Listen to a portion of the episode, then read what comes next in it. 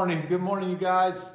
I hope you're doing well. Uh, the weather's getting better and uh, things are uh, looking promising.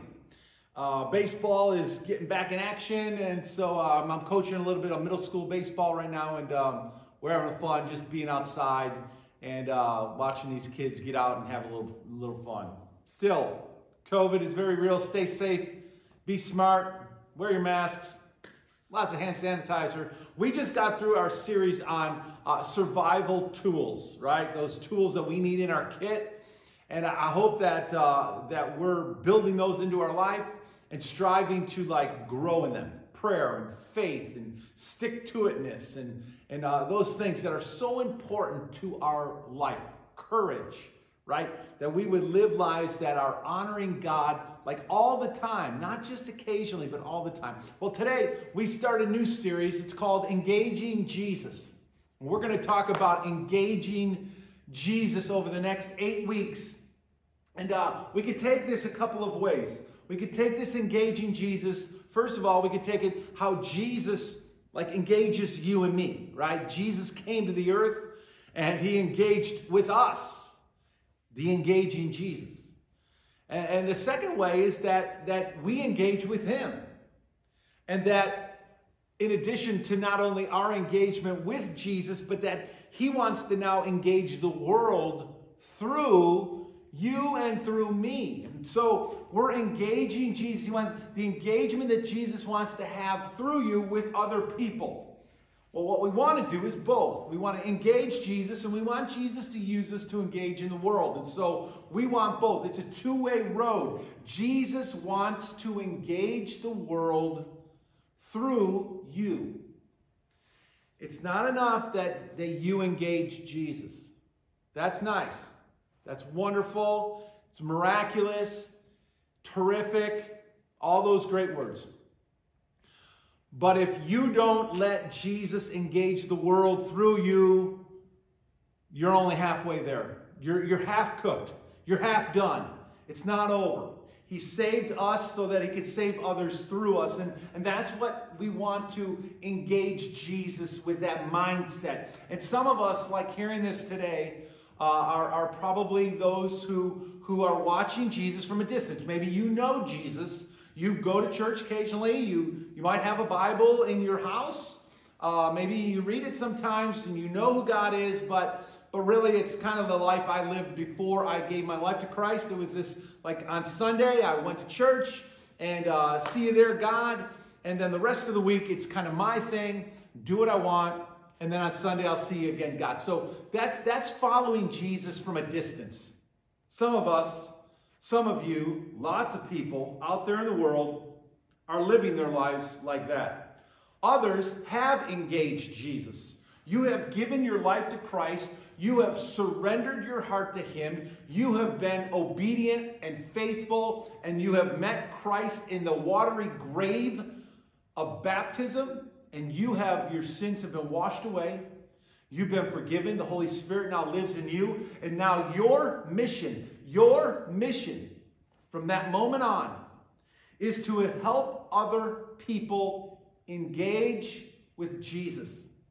That is that is for us who are followers of Jesus. If you say I'm a follower of Christ, I'm a disciple of Jesus, I am a student of the masters, then your number one priority is to engage the world so that Jesus can engage the world through your hands and your feet and your personality and everything about who you are. As we look into the Gospels, uh, Matthew, Mark, Luke, and John, the life, the life of Jesus, what we see is a, a, lots of different encounters that Jesus had with people. Different encounters from all over the place, right? At times, Jesus initiates the conversation.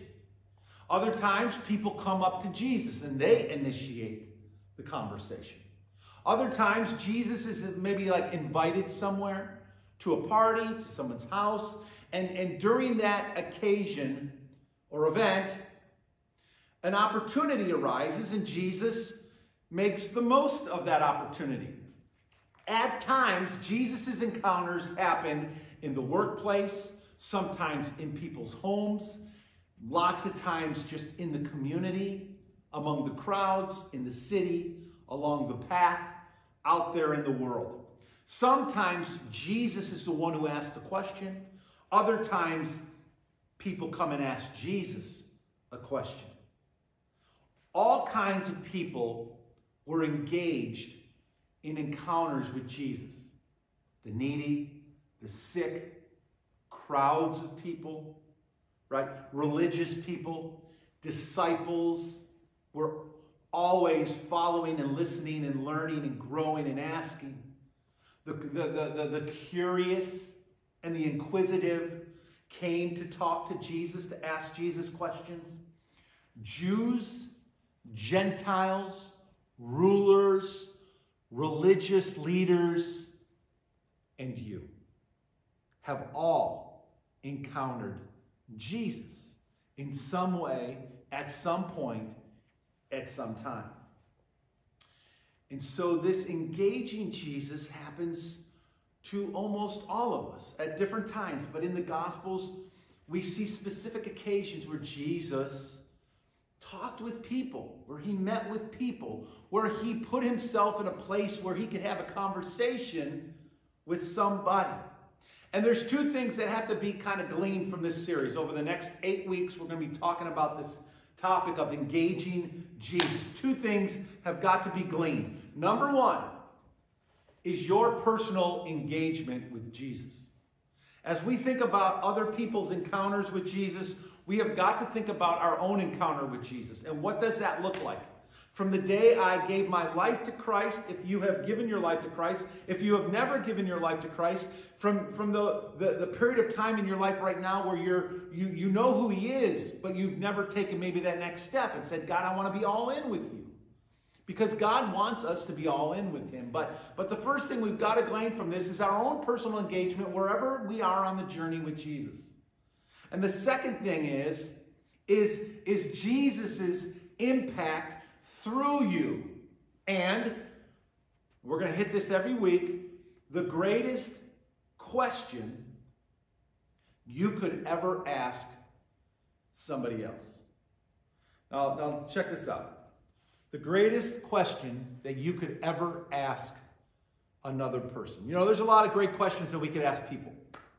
We talk about lots of different things from sports to our family to our homes, to our jobs. You know, we talk about a lot of things.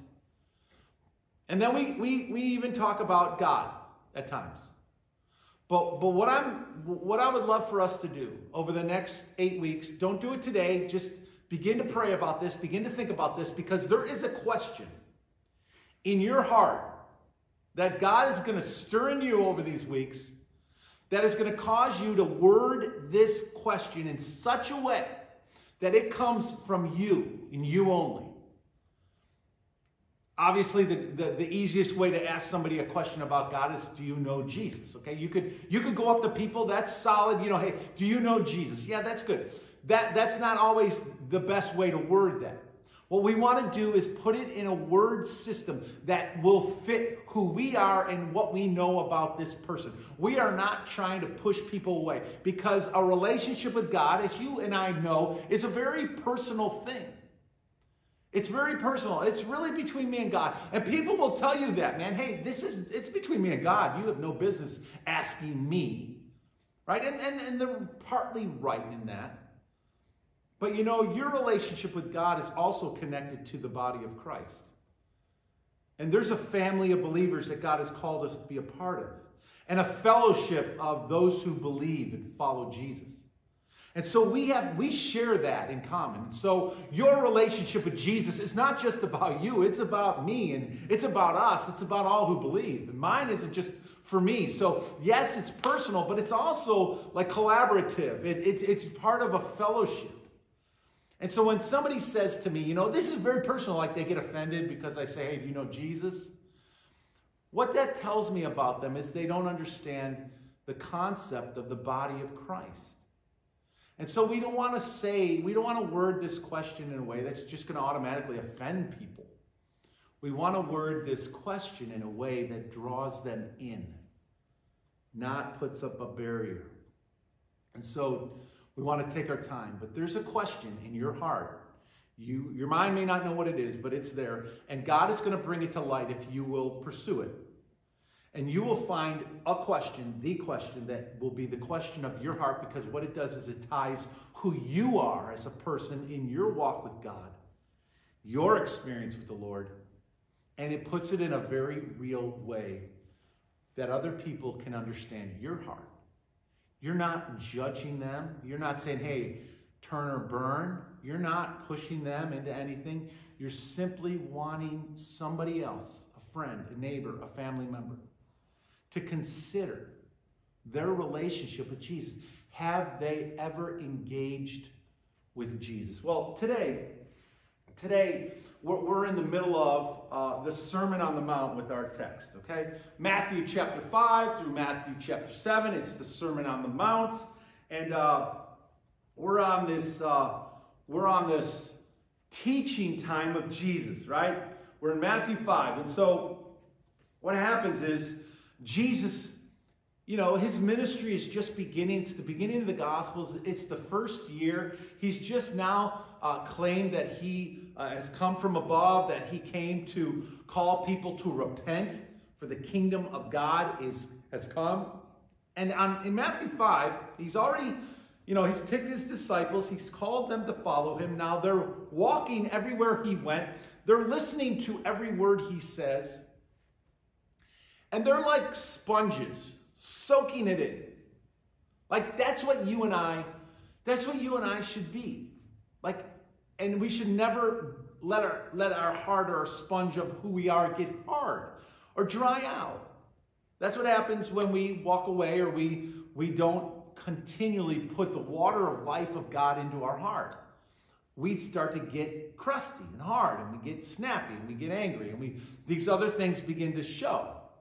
And we know. I know why that's happening in my life. I know why I'm being like that because, because I'm not staying in the Word. I'm not staying in Jesus. Whenever we do that, things get out of whack. You, you, you try to live in this world without God, and you're going to have all kinds of problems. You live in this world with God, you're still going to have issues. There's still going to be problems. But you're going to have a strength and a power and a wisdom and an ability to see beyond the issues that you would never have if you weren't walking in Christ. And so Jesus goes up on the mountain, right? And he's teaching all kinds of things, right? He's, he's talking about all kinds of things. Just take a look. If you got your Bible, Matthew 5, it's the Beatitudes he talks about. Blessed are those, uh, you know, who are poor in spirit. He talks about being salt and light in the world. We think about that. We think about, you know, hey, when you put salt on something, you taste that salt. If you don't put salt on it, it kind of just tastes kind of bland, right? Light gives light to everyone in the room. If you don't have light, you've got people walking into stuff, right? He talks about the law and the fulfillment, that he came to fulfill the law. He talks about murder and adultery and divorce and oaths and an eye for an eye and no longer an eye for an eye, a tooth for a tooth, but now, you know, love your neighbor, give to them, strike you on the right side, you give them the left side also. Jesus is teaching all these things, and he's teaching all these things to the crowds. There's crowds of people that are gathered, and I could just picture this like mountainside, and Jesus is there, maybe sitting on a rock. It's a sunny day out, and all these people have kind of crowded in, and more are coming, and they're sitting down. Some are standing up. There's children, there's adults, there's men, there's women, there's Jews, there's Gentiles, everybody, all kinds of people. And Jesus is just like pouring out truth from above. It's just, it's like this waterfall flowing from God, from the throne of God into Jesus, through Jesus, his mouth. And he's, he's engaging the crowd, is what he's doing. He's speaking to the crowd and he throws out a question. In chapter 5, verse 28, he throws out this question. And this is a question we're going to deal with today. He says to them, among all these other things, he says, And why do you worry? That's an engaging question. Like, why do you worry? Why do you worry? He's asking us today, why do you worry? And you know, this is not the only time Jesus asked a question in this sermon. In these chapters here, in this section, Jesus asked at least nine questions, maybe a few more. If you depends on how you count. Let me just uh, show you a couple of the ones that he asked. Okay, in chapter five, verse sixteen, he says, "If you love those who love you, what reward will you get?" So that's one of the questions she's. If you just love those who love you, big deal. Pagans do that. Evil people can do that. They love the people that love them. That's easy. But if you only love them, big deal, right? He says, What good is that? In other words, it's not much good at all. But if you love those who hate you, you love those who persecute you, now you're getting somewhere, right? You're becoming more and more like Jesus. Another question he asked, chapter 6, verse 22 The eye is the lamp of the body. If your eyes are good, your whole body will be full of light. But if your eyes are bad, your whole body will be full of darkness. If then the light within you is darkness, how great is that darkness? Another question Jesus threw out. Chapter 7, verse 3. Why do you look at the speck? Right? Why do you look a speck of sawdust in your brother's eye and you pay no attention to the plank in your own eye? Why do you do that? And then here, Jesus asks this great question why do you worry? Why do you worry? And as you read through the Gospels, oh, Jesus asked over a hundred questions. Jesus asked people, crowds, all kinds of people, over a hundred questions throughout his throughout the gospels that we're aware of probably hundreds and hundreds maybe thousands of other questions that we don't have recorded but let me give you, a, remind you about a couple of the questions he asked uh, in the Gospels Matthew, Mark, Luke, and John. He said, Why are you terrified? You could probably recall when he said some of these questions, when he asked these questions. He said, Who is my mother and who are my brothers? Tell me, who? You know, Jesus uses questions to one, get us to think, but to two, draw us in. Questions to engage with us. You know, Jesus didn't just come and say, do this and do that and do this. And God isn't a God who just like pounds on the table and says, I command that you do that. He's not that way. He's a loving God. And he, he sent his son Jesus to come and to be just like us, to identify with you and me to engage with us. Like he came became and became one of us so that we could understand and understand that god understands. And now he wants to use us to go out into the world and do the same for other people to, to not become sinners like that but but to engage with people who don't know them to have the opportunity to share with them that question that really important question that we have got to ask people because nothing else matters. Who your favorite football team is does not matter. You know, it doesn't matter. None of it. No other question matters. The only question that matters is where are you with God?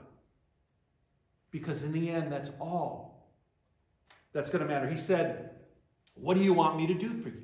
To one man. He said, Could you not watch with me for one hour? Remember that question Jesus asked? And so Jesus asks lots of questions throughout the Gospels. He asks at least nine questions just in the Sermon on the Mount. And here he says, verse 28, chapter 5, why do you worry? That is a very probing question if you think about it. Why do you worry? And we all do this. We all, we all waste precious time worrying, overly concerned. Why do you worry? Do you worry because you're just trying to do it yourself? Do you worry because because you don't trust God? Or you're not close enough to the Lord to know that you can trust him? Do you worry because maybe other experiences have taught you that you should worry? Because because bad things have happened in the past and you you weren't in tune with what, what God was maybe doing in that and you didn't see what God was up to. And so to you, all that was was a bad experience. You didn't get out of it what God wanted you to get out of it because you weren't even looking for it. So you worry because bad things have happened and bad things will probably happen in the future. They will. I'm not going to stand up here and tell you if you follow Jesus, everything's going to go great. I'm going to tell you right now, if you follow Jesus, you're going to have a target on your back. The devil is not going to be happy with you. People are going to not like the fact that you're a Christian and you think you're self righteous and you think you're all that with God. And they're going to come after you for that. So it's not going to be easy following Jesus. The apostles were all beat to death, crucified, burned to death, stoned to death. It is not going to be easy, but it is going to give you all the power, all the strength, all the wisdom and, and, and grace to live in this world and to have eternal life in Christ. And it's the only way that you will ever enter the kingdom of heaven is through Jesus. So this is the only way. Every other way, any other way, is not going to get you to heaven and it's not going to give you the strength and the power you need in this life. It's going to tear you up. According to Psychology Today, people worry for these reasons. Here you go. If I worry, I'll never have a bad surprise, right? Hey, if I just worry about it, I'm overly concerned, I'm thinking about everything and what this and what that, then I won't be surprised because I've kind of thought of everything, right? Some people say they worry because it's safer. It's safer if I worry. I feel like I'm, you know, a part of uh, what's going on here. I show I care by worrying. You know, if I'm worrying with you, then, then you know I care so much about what's going on for you. Worrying motivates me. Psychology Today said, people said, worrying, when I worry, it motivates me. Others said, worrying helps me solve problems. It helps me solve problems. What, what is worry? What is worry? We all could probably come up with a quick answer to worry. The English, uh, by, uh, the English uh, dictionary says this: worry is to give way to anxiety. That's a key word in the, the idea of worry. Anxiety, or to be uh, at unrest or uneasy about something. To allow one's mind to dwell on difficulty or troubles, to let yourself be sucked into the difficulty or the trouble, and then your emotions are stirred. You focus on the bad things in life, and that produces worry. According to uh, the Bible Dictionary, Vine's Bible Dictionary, Worry is anxiety, very similar to what we all know worry to be. Uh, uh, to be distracted, right? The word, the word in the in the Greek is the word care. The cares of this world, the worries of the world. To be focused on the things that we see, the physical stuff. So biblical definition of worry takes it to another level. It's not just this surface concern and worry, anxiety that I'm uptight because something isn't happening right. It's deeper than that. It's a focus issue. And, and, and it says in the, the Greek means, it means to have a distracting care. Like you, you have a concern about something and it's now pulling you away from what you should be thinking about. To take thought in the wrong thing. To allow physical things of this world to overshadow to overshadow the spiritual and the eternal. See, biblical worry happens when we get caught up in the world and the things of the world. And Jesus says to this crowd of people, as he's engaging them in teachings about the kingdom of God, he is, he is giving them treasures from heaven that directly apply to their everyday life on earth in the flesh. As we live in this flesh, Jesus is giving us these huge, big nuggets of truth. And he says, Why do you worry? And he includes in this issue of worry very practical, everyday, foundational things your body, your clothing, what you eat and drink, your food, and your water. He includes in this, in this passage, we're going to dig into this in a second, your value. Why do you question your value? When you worry, you are questioning your value. You're going to see that in a minute. And your very life. He says you are questioning your very existence and God's creative ability and power to make you in his image, and you are questioning that when you worry. See, these are not small things. These are like everyday survival, life and death things your food and your clothing, your shelter, your house, your, your value, your, your life. And he says, and he says, Jesus says to the crowds, as he's talking about all this stuff, and he says to you and I today, Why do you worry about these things? And it's almost as if he's saying to us, You should not be worrying about these things. There are other things that you should be more concerned about. Instead, you are worrying about small things.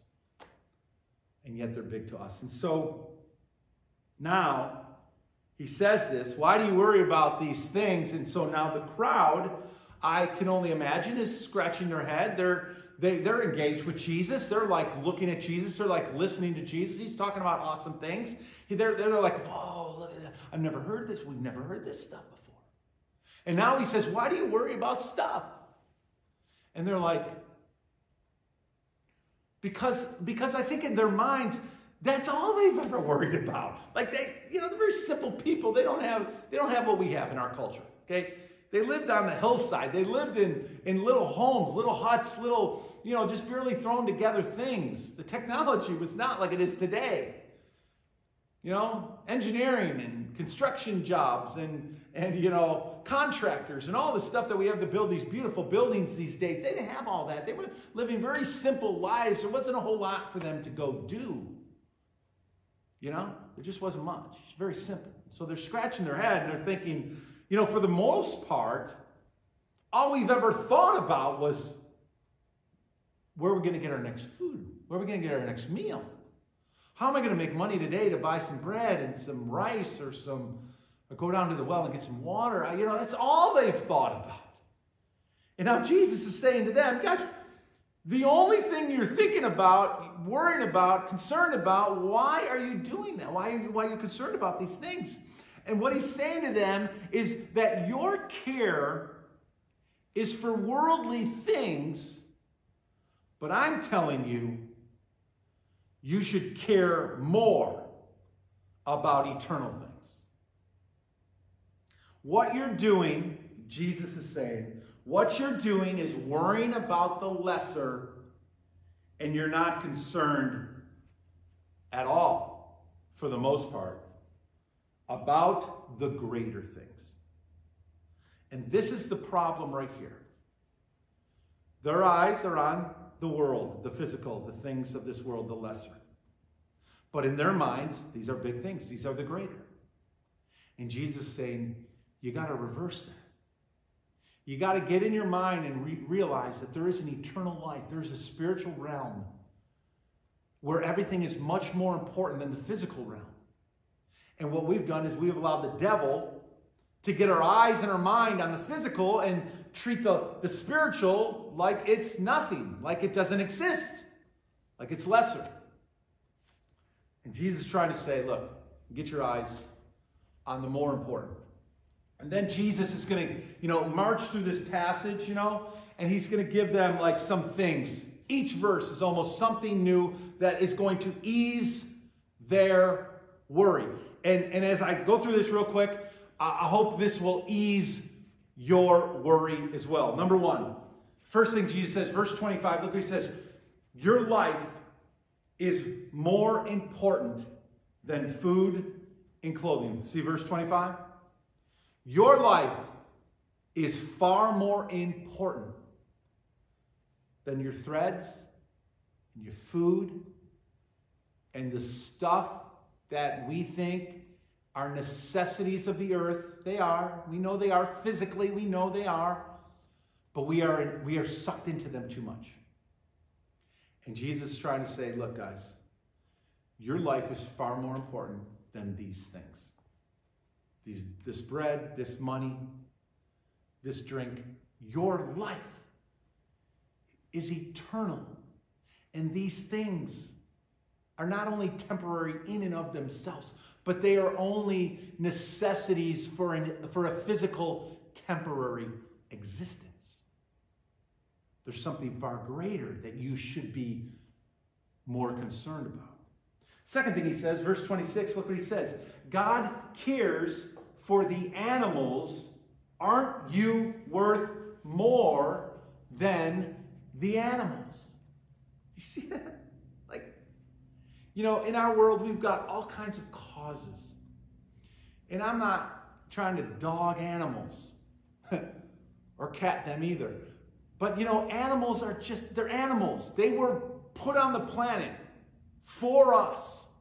For us. And everyone's got a cause. You know, the, the, the, this insect is going extinct and we've got to save that instinct, instant, insect. Or we got to protect this species or that species. As if we know in all of the creation how they even fit into the order of everything. We have no clue. Look, God has been taking care of the animals since the beginning of time. I think God can take care of them today. God's been doing a very good job of that. And if they go extinct, maybe there's a reason they should, and we shouldn't stop that from happening. I don't know. I'm just saying, I don't know, and either do do we. But yet we pump billions of dollars into research about stuff that God has been taking care of since before we were ever like here. Before America was America. God takes care of the animals don't you think you're worth more than them? You are the top of the food chain. They are way below us. They're here for our enjoyment. They're here for us to eat. They're here for us to, to use. They are here for us. We are not here for them. Should we take care of them? Yes. Should we be good stewards of the creation and the animals? Yes. But if God cares for the animals, you know, I don't, I don't sit around and wonder, you know, I wonder if the birds are okay today. You know, do you do that? You kind of wonder, you know, I wonder if the deer, you know, the only time we worry about deer is if they're tearing up our yard. If you live in a town where they built homes now, there's deer that all over the place, and now they're chewing up your bushes and stuff. People are concerned about the deer then. Or if they run out in front of you while you're driving down the highway. And remember, it was their land before it was uh, your land. So we got to keep that in mind. But that's the only time we think about the deer, right? We don't sit here and wonder, I wonder if the deer are okay today. You know, you might put bird seed out once in a while during the winter to, you know, help the birds out. But, but they're going to find food with or without you. They've been doing it for hundreds and thousands of years. They don't really need us to intercede for them. As much as we think we're so important, they're so important, we want to do all these things. God says, look, the animals, I take care of them. Look, open your eyes. I care for the animals. Don't you think I'm going to care for you? You are made in my image. They are not. Third thing he says, verse 27 worry, worry will not add a single hour, a single minute to your life. In fact, what I would say to us today, and you know this, it will take away from your life. Worry, anxiety, blood pressure, stress. The more you worry, the more minutes are coming off of your life. You're not adding anything to your life. You're only taking away your life. And so by worrying, you aren't going to help you or anyone around you because now you're worried. Now your kids see you're worried. People see you're worried. You're panicking. You're frantic. And guess what? That does no good. Does no good for anybody. I do not want to be around people who are like that in the midst of a trying time. Do you? I want to be around people whose faith is so real that they see the issue. They're realistic people, fair people. They understand there's an issue here, it's a problem, I get it. But they see the bigger picture too. I don't want to be around people who get sucked into the problem and they don't see anything but the problem, and all they do is panic and worry and cause everyone else to panic and worry. You don't want to be around that. I don't want to be that person, right? I don't want to be that person. In 1996, it began a panic. It started real slow and real quiet and kind of behind the scenes. But by December 1999, it was a raging, furious fire.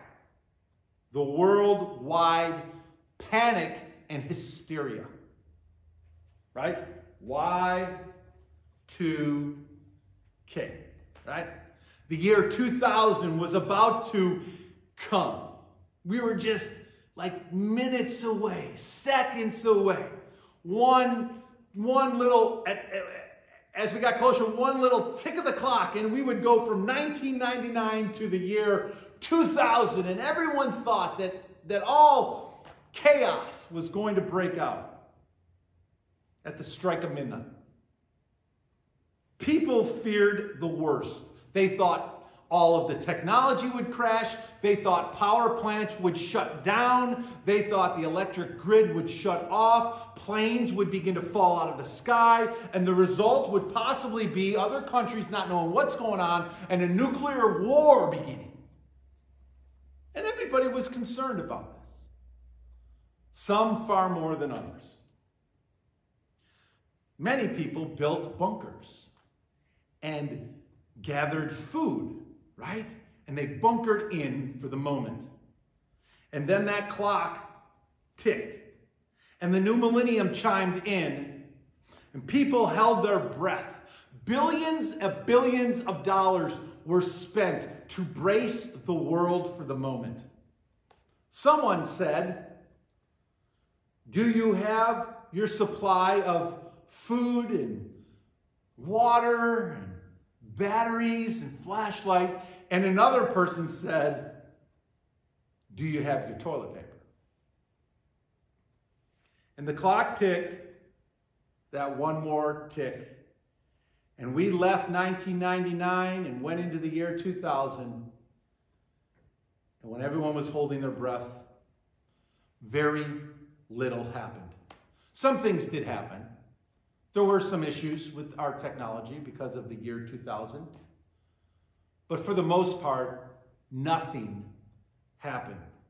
The world about expected the, the atomic bomb to go off, and it was more like a firecracker snapping. But panic and worry and stress for years leading up to that moment suicides, people taking their lives over the stress and the depression that it caused, people changing their lifestyles, preparing like it was the end of the world. And we didn't know. We didn't know. But it turned out to be nothing. Turned out to be nothing at all. And Jesus says, Why? Why do you worry? It will not add a single hour to your life. Number four, verse 30. He says, if God cares, now this is Jesus, he's talking to the crowd, and he's already asked the question, why do you worry? And now he's going through all these things about why you don't need to worry. And he says, if God cares for the grass, he will care for you too. Look, like look around. You see the fields? Look at those beautiful fields. Driving down the highway, see this beautiful field of wild purple flowers or wild yellow flowers or wild whatever flower. And they're just out there. God did it. No one else did it. And he says, look at those lilies of the field. Look at the grass of the, of the earth. If God knows how to grow grass, the good kind, and if God, if God knows how to take care of the flowers of the fields, don't you think he can also take care of you? Come on. He cares for the grass. You're worth far more than the grass. He's not going to let you go. He's, he's aware. There we go. Number five. It's really about, it's really about faith. You know, it's really about our faith. It's about our faith in him. O you, he says, of little faith. If you're worrying, it's because your faith is tiny. If your faith is big, your worry is small. So I say to all of us, let us grow. Let's grow in our faith, grow in our trust, go in our relationship with God. Keep engaging with Jesus. The more you grow with Jesus, the less you worry about the stuff of the planet. Verse number six, the pagans, the sinful people, the people who don't believe in God, they run after all this stuff. They are concerned about these things. You should not. You know God. He's in your life. You've seen the evidence of God in the creation of the world. You've seen the evidence of God in your own life. You've seen the evidence of God in His Son Jesus, who came and lived on this earth and did miracles, fulfilled every prophecy, died on a cross, rose from the dead, went back up to heaven, is coming again. You know, all those powerful truths. Pagans run after the worry, of worry things. You and I, we ought to know better.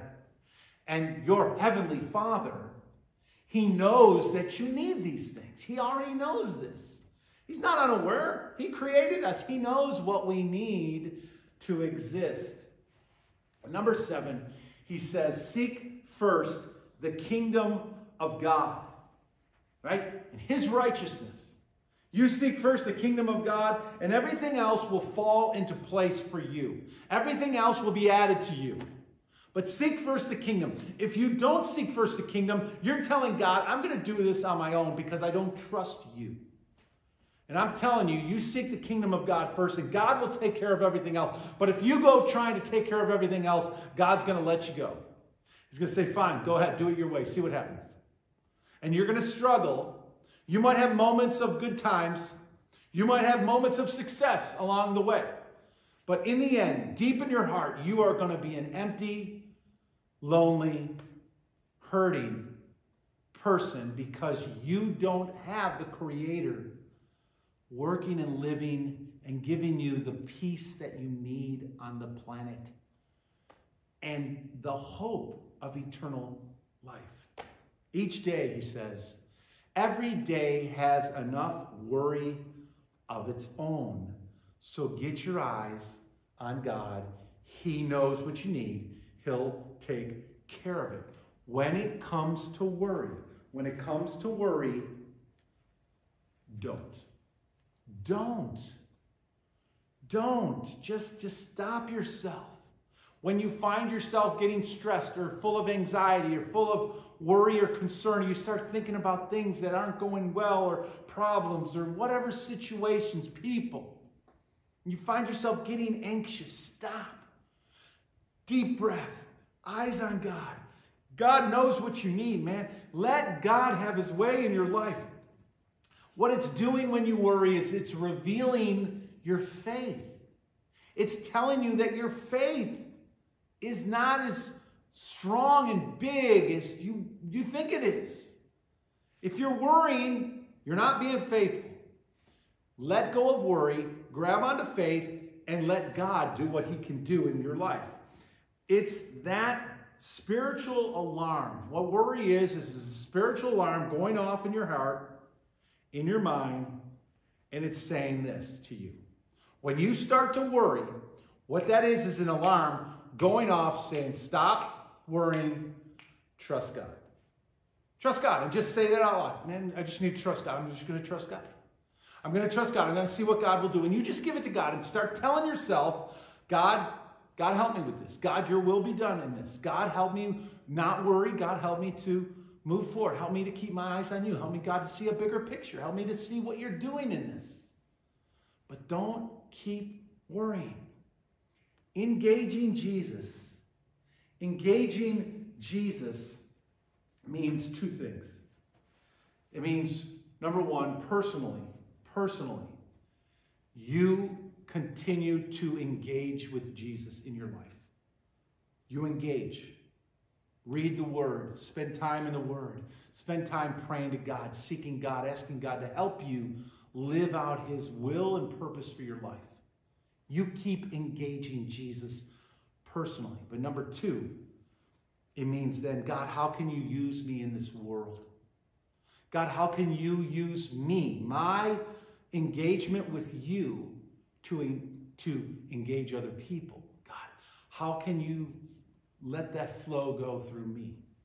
You're engaging me, and now you want to engage the world through me. God, how can I be a part of that? What is the, the greatest question you could ever ask somebody else that will not offend them, but will help them to consider engaging Jesus.